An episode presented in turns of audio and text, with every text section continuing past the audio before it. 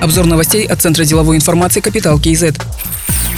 Правительство одобрило проект республиканского бюджета до 2022 года. Поступления на 2020 год составят более 11 триллионов тенге. Расходы превысят 12 триллионов тенге. Доля ненефтяных поступлений должна вырасти до 71% в 2022 году. В следующем году на социальную сферу предлагается направить свыше 5 триллионов тенге. В течение двух лет на развитие реального сектора экономики предусмотрено 2 триллиона тенге. Планируется оптимизировать имиджевые расходы, сократить государственные задания с переводом их на конкурентные механизмы госзакупок. Также проведут оптимизацию текущих расходов, по которым которым была завышена стоимость. Реальный рост экономики в 2020 году составит по прогнозам 4,1%.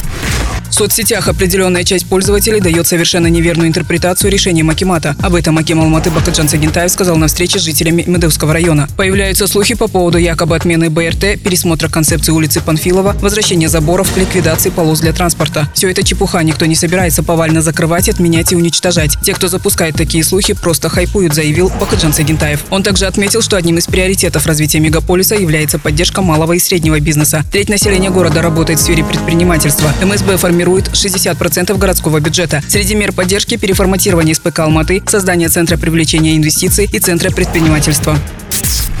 Нарушения выявлены в Академии гражданской авиации. Представители Министерства образования и науки в ходе внеплановой проверки выяснили, что нарушены нормативно-правовые акты, регулирующие деятельность вузов. Также в Академии не были соблюдены лицензионные требования к количественному составу преподавателей, доли ученых, научным руководителям, а также нет договоров на профессиональную практику студентов. В отношении Академии завели два административных дела. Санкции этих дел предусматривают штраф порядка 440 тысяч тенге и приостановление на два месяца лицензии на образовательную деятельность. Постановление вступает в силу 28 августа.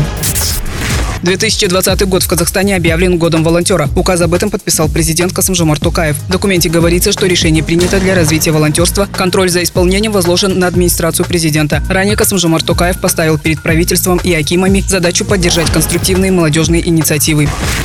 Председателем Комитета информационной безопасности назначен Альтаир Уызбаев. Ведомство входит в структуру Министерства цифрового развития, инноваций и аэрокосмической промышленности. Альтаиру Уызбаеву 43 года. В разные годы работал в компаниях Казпочта, Национальные информационные технологии, Зерде, Транстелеком. Также работал в структуре администрации президента. Другие новости об экономике, финансах и бизнес-истории казахстанцев читайте на Капитал Киезет.